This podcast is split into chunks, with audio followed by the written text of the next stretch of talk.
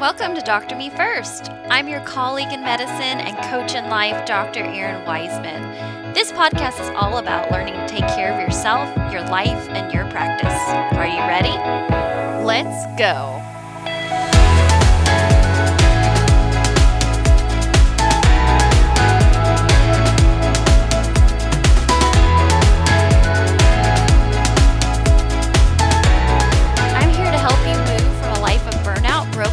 Despair to one that is joy-filled, sustainable, and that you absolutely freaking love.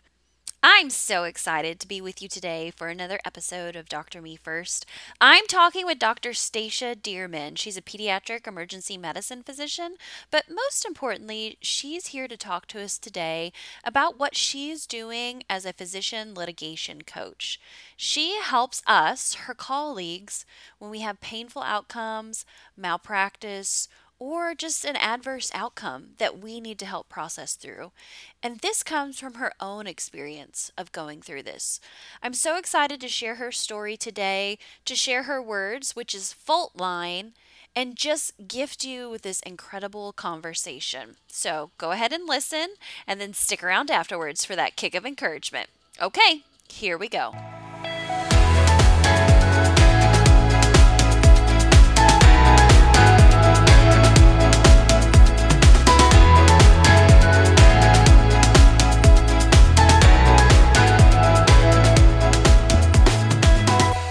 Welcome to the podcast, Dr. Stacia Dearman. Thank you so much for being with me here today.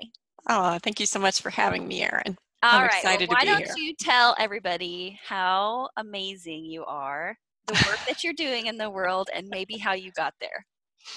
Well, I am a physician who's passionate about my colleagues who are confronted with unexpected, painful, adverse outcomes and malpractice litigation. And how did I get there? Well, probably anybody could guess that the way I got there was by being a physician who had an experience with a painful, unexpected adverse outcome and confronting my own malpractice litigation. And in the midst of a trial, a 3-week trial, I stumbled across information around physician suicide. It touched me very deeply, and I realized that while I don't know what all the factors are that contribute to physician suicide, I thought that the experience I was having was certainly one of them, had to be one of them. And so that's kind of where it began. And at that moment, I mean, literally, as my trial was wrapping up, my heart was making a commitment to start teaching physicians about how to survive malpractice litigation, further exploring how we experience unexpected outcomes and how we can grow through them and come out the other side sane, basically. And that was 3.5 years ago, and I've been pursuing that passion ever since. So how amazing am I? I don't know, but I'm here to tell the tale, so I feel amazing about that. You are amazing. Definitely. Your work is so touching to me because you're meeting people at their lowest of lows. I mean, malpractice, it's that big, ugly, scary monster in the room that we all know could potentially bite us in the ass at some point. Yeah. I think we are, as a community, understandably afraid of it.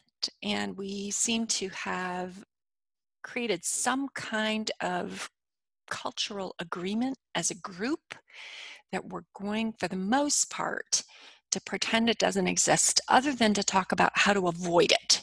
So then when a person does not successfully avoid it, they feel very ashamed of the fact that it has landed on their doorstep.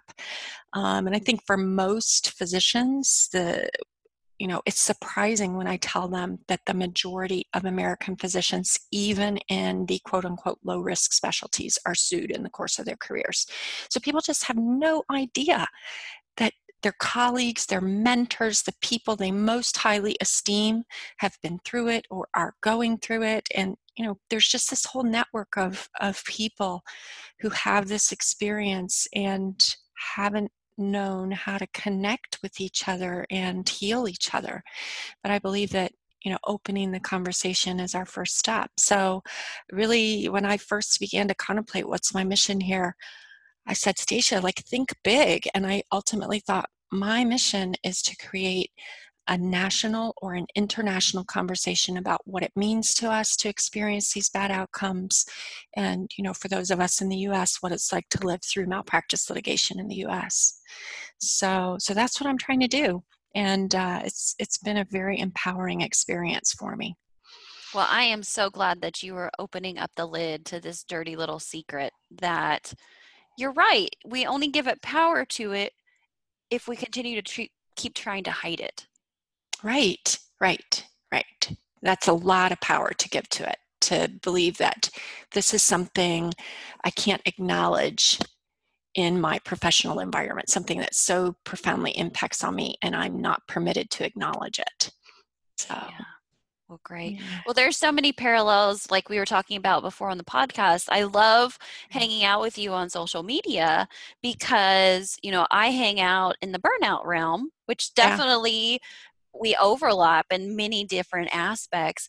And I love that you've taken on this niche specifically of physicians in malpractice because of your own experience. God, the bravery with that. I just applaud you for it. Well, thank you. It's because I feel like you're enriching for me. One of the first ones to say, I can do it, and so can you. And here I am to teach you and to be open and to empower you with the resources that you need. You know, yes, you can be, and acknowledge, yes, you can be scared and you can feel all the feels. Okay, then now let's get down to work. Yeah.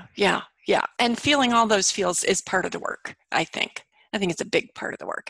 And I think as physicians, I personally have become very highly skilled at setting aside emotion. I work in a pediatric emergency department, and were I to feel all the feelings that could arise in my work environment as things unfold, that would not be good. I would not be able to run a resuscitation. I would not be able to address the parent of a child who's died if I felt all those feelings at that time. So I've gotten very good at setting them aside. The issue is that sometimes we don't have the time or the space or the opportunity to take them back out and feel them. And so then we learn to just ignore it all. And I think what I learned through my experience with this one particularly devastating outcome and my litigation is that approach of setting the emotions aside is only functional up to a certain point.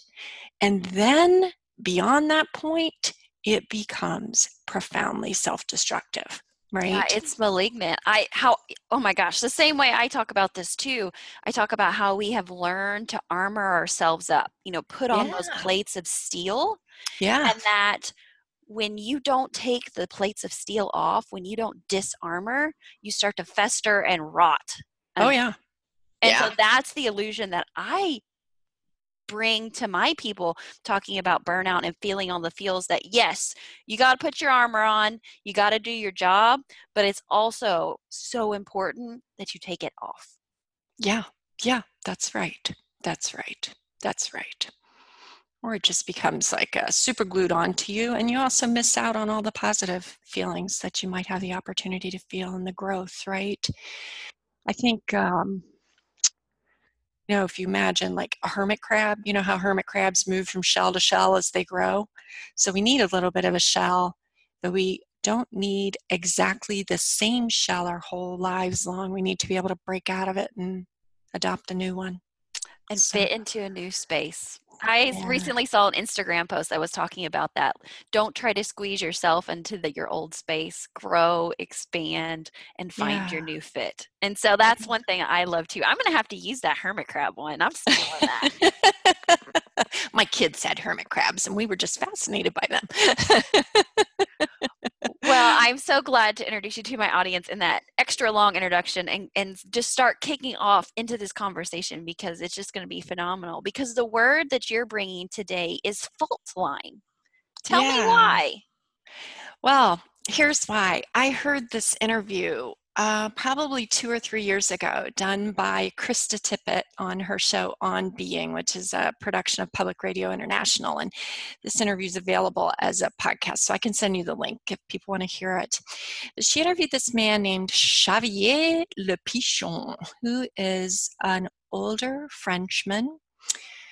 He is a religious Catholic, and he's very committed to a movement that provides for the needs of adults with developmental disabilities. And part of their interview was talking about the spiritual component for him of dealing with the most fragile human beings. But oh, by the way, Xavier Le Pichon is also the man, a physicist, a geologist, who came up with a theory of tectonic plates. He developed the notion, he was the first to articulate the notion that the Earth's crust is covered with these large plates that are not static but are constantly in this slow motion, and that the crust and core of the Earth are in and of themselves a living being. And in the course of this interview, he articulated the notion that where the fault lines exist between the plates, such as like the San Andreas Fault in California, or the fault line around the Pacific that the volcanoes tend to lie along, the Ring of Fire, where those exist, when that movement occurs and the friction between plates occurs that we recognize as creating an earthquake, on the one hand, there's a lot of friction and there's a lot of destruction. And on the other hand, those are the most fertile and biodiverse places on Earth. That when the fault line moves, when the plates move in a way that from our small perspective we view as destructive, it draws up all this fertility from down in the Earth's crust. So in his view, this fragility that sets the stage for the movement and the friction is the source of fertility.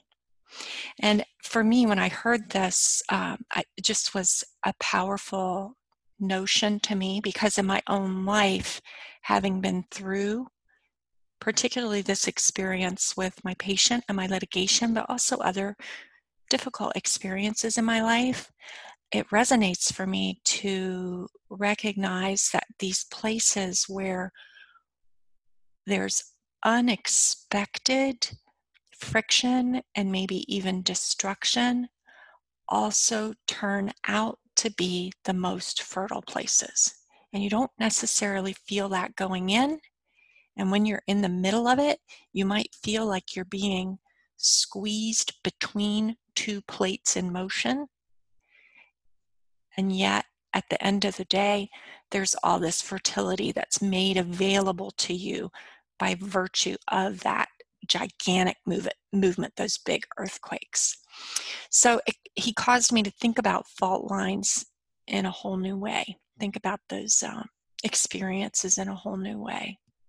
Yeah, definitely reframe it from one that is filled with fear to one that, I don't know, as you're talking, you know, the possibility, you know, it's almost kind of like labor when in childbirth. Like, you don't really want to do it.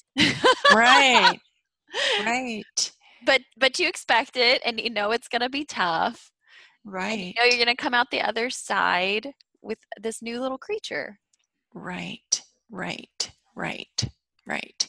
And I think we see this with the patients we care for, right? We meet people who may receive a devastating diagnosis or have a child with really major disability.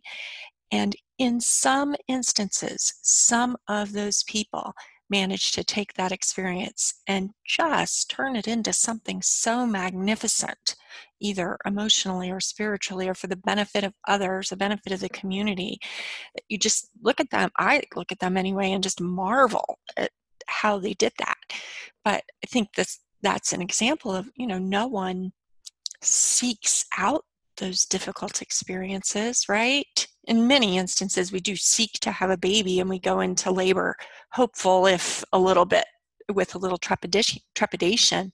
But I don't think there's any physician who seeks litigation or seeks for their patient to have an adverse outcome, or any parent who seeks for their child to have a major disability, right?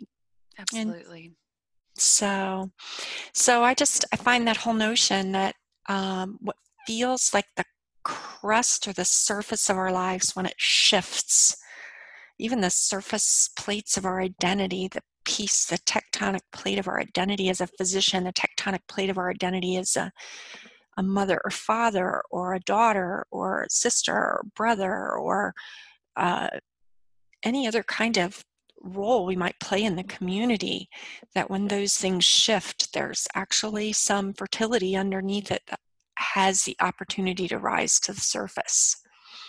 And without the shift, would not rise to the surface. I mean, that's the thing, right?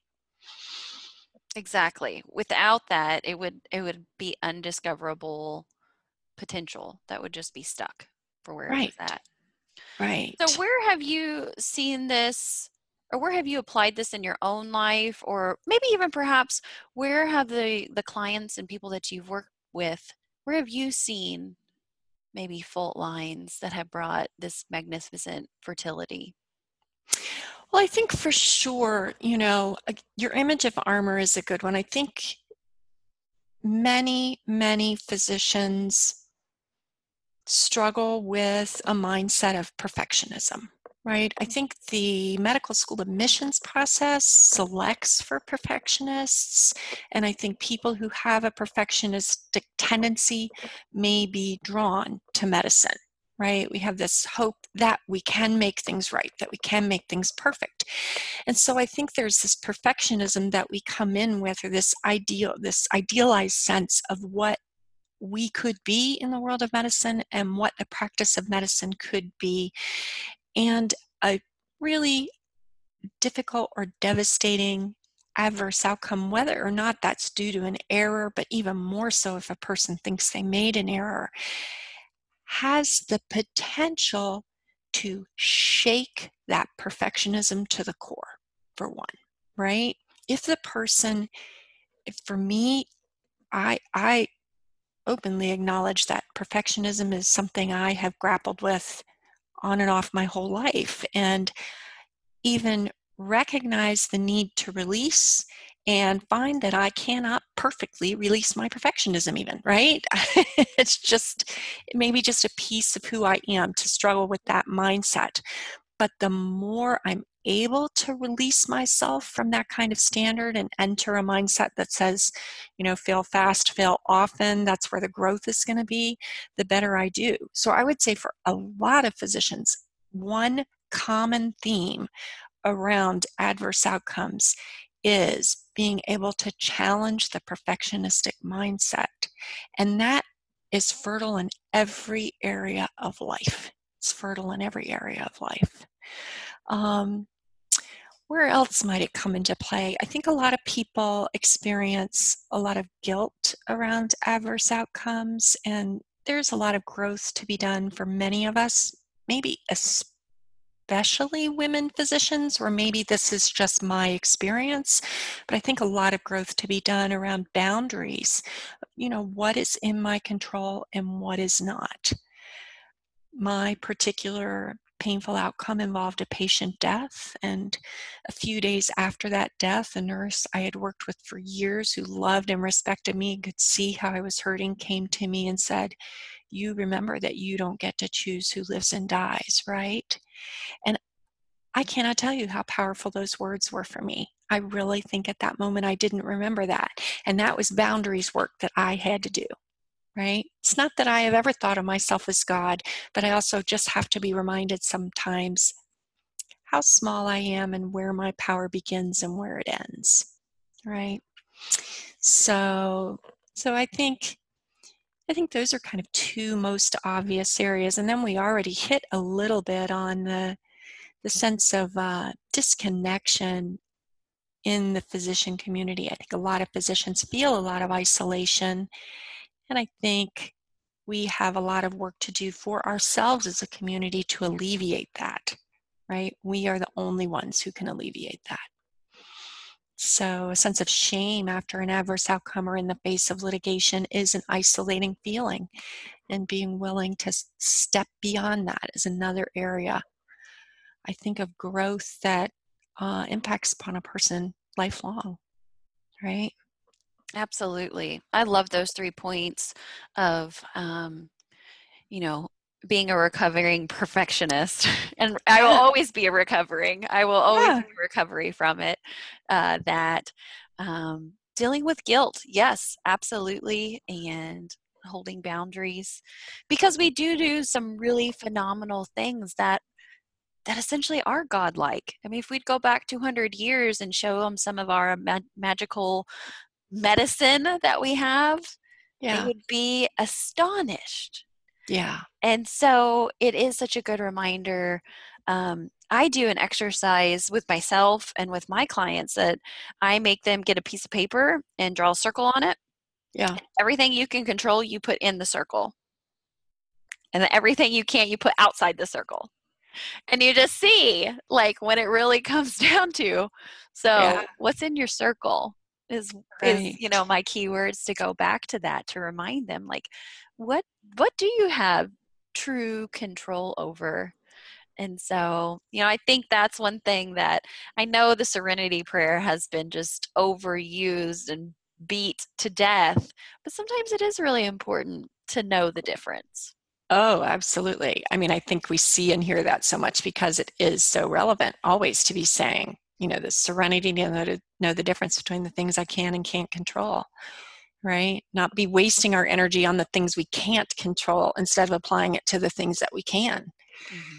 So I like your image of drawing a circle and thinking about what I can put in that circle. It's pretty much like me. I can control me. And that's only some of the time. Yeah. Sometimes I'm not even controlling me. Right?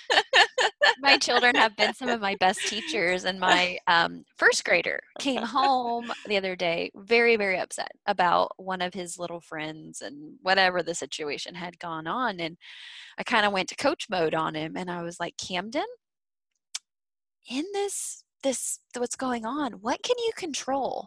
And it was really fun to actually me process through that with him, because then he was, he would say some examples that were, a first grader's level of thinking.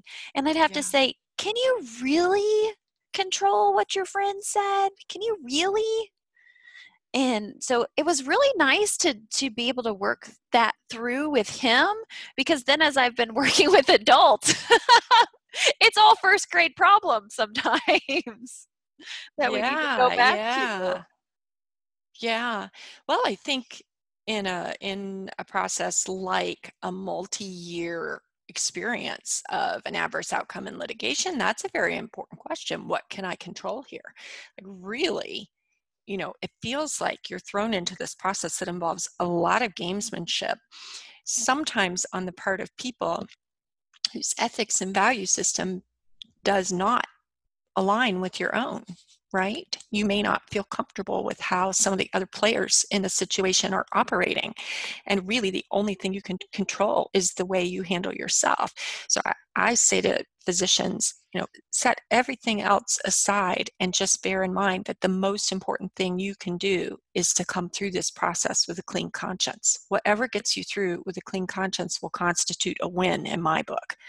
Now, if along the way you have a verdict in your favor, or you feel like things play out in a way that accurately reflects the medicine, that's beautiful. That's not something to be sneezed at. But at the end of the day, as one of my favorite singers, Jimmie Dale Gilmore, says, everyone's got to go to sleep alone, and you have to be able to go to sleep with your own conscience.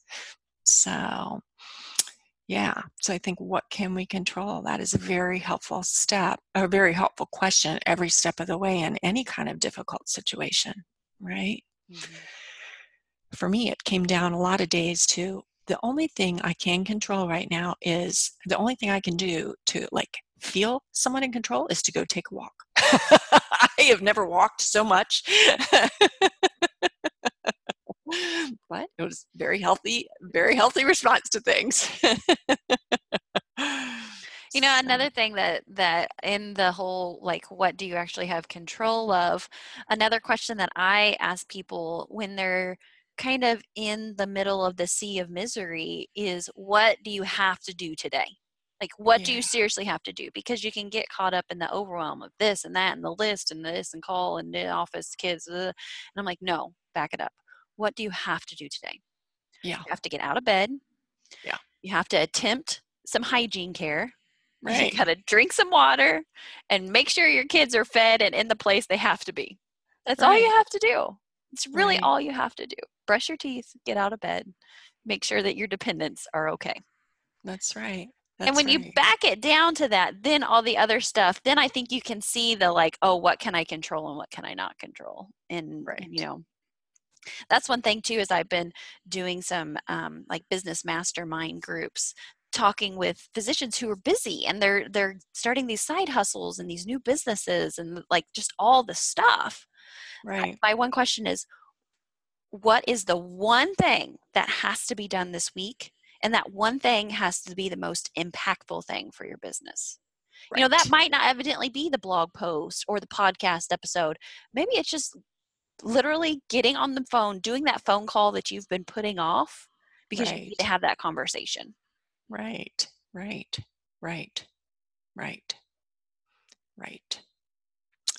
Yeah. Well, I have loved this. I know you have so much goodness as far as extra resources and all the knowledge and experience that you bring into this realm. If there are some listeners out there who are maybe facing this or who have faced this or just want to know more about your work, where can we direct them? So, well, first of all, I have a website, which is at www.thrivephysician, all one word, THRIVEPHYSICIAN.com. And that provides people with access to a few things. First of all, I have a blog there, and even recently I've started doing a little bit of video posts. That's a whole new realm for me. So some are written, a couple are video, but they sort of, they center consistently on either issues that relate to recovering from adverse outcomes and sort of physician well-being in that realm, or the nuts and bolts of litigation. And then also there, people can find access to coaching services. I do one-on-one coaching for people coming through litigation and or recovering from adverse outcomes. And they can find me for public speaking purposes. I do quite a bit of public speaking and enjoy traveling. My kids are grown and flown, so to speak. So I have the opportunity to travel and meet with groups of physicians and just talk about what these adverse outcomes feel like and explore what that means for us as human beings, how that really makes us part of the larger human community of other people out doing heroic kinds of work as well, and how we survive litigation. So, and then in my future, I dream of, you know, retreats, and I'm working on building an online course. So there's more to come, but that is the place where people can reliably find me. Good. Well, I will send them all there in the show notes and get them all connected with you and your work. And I have just so loved our time together, and I so appreciate you spreading your work out into the world. Thank you so much. I really enjoyed talking with you, Erin.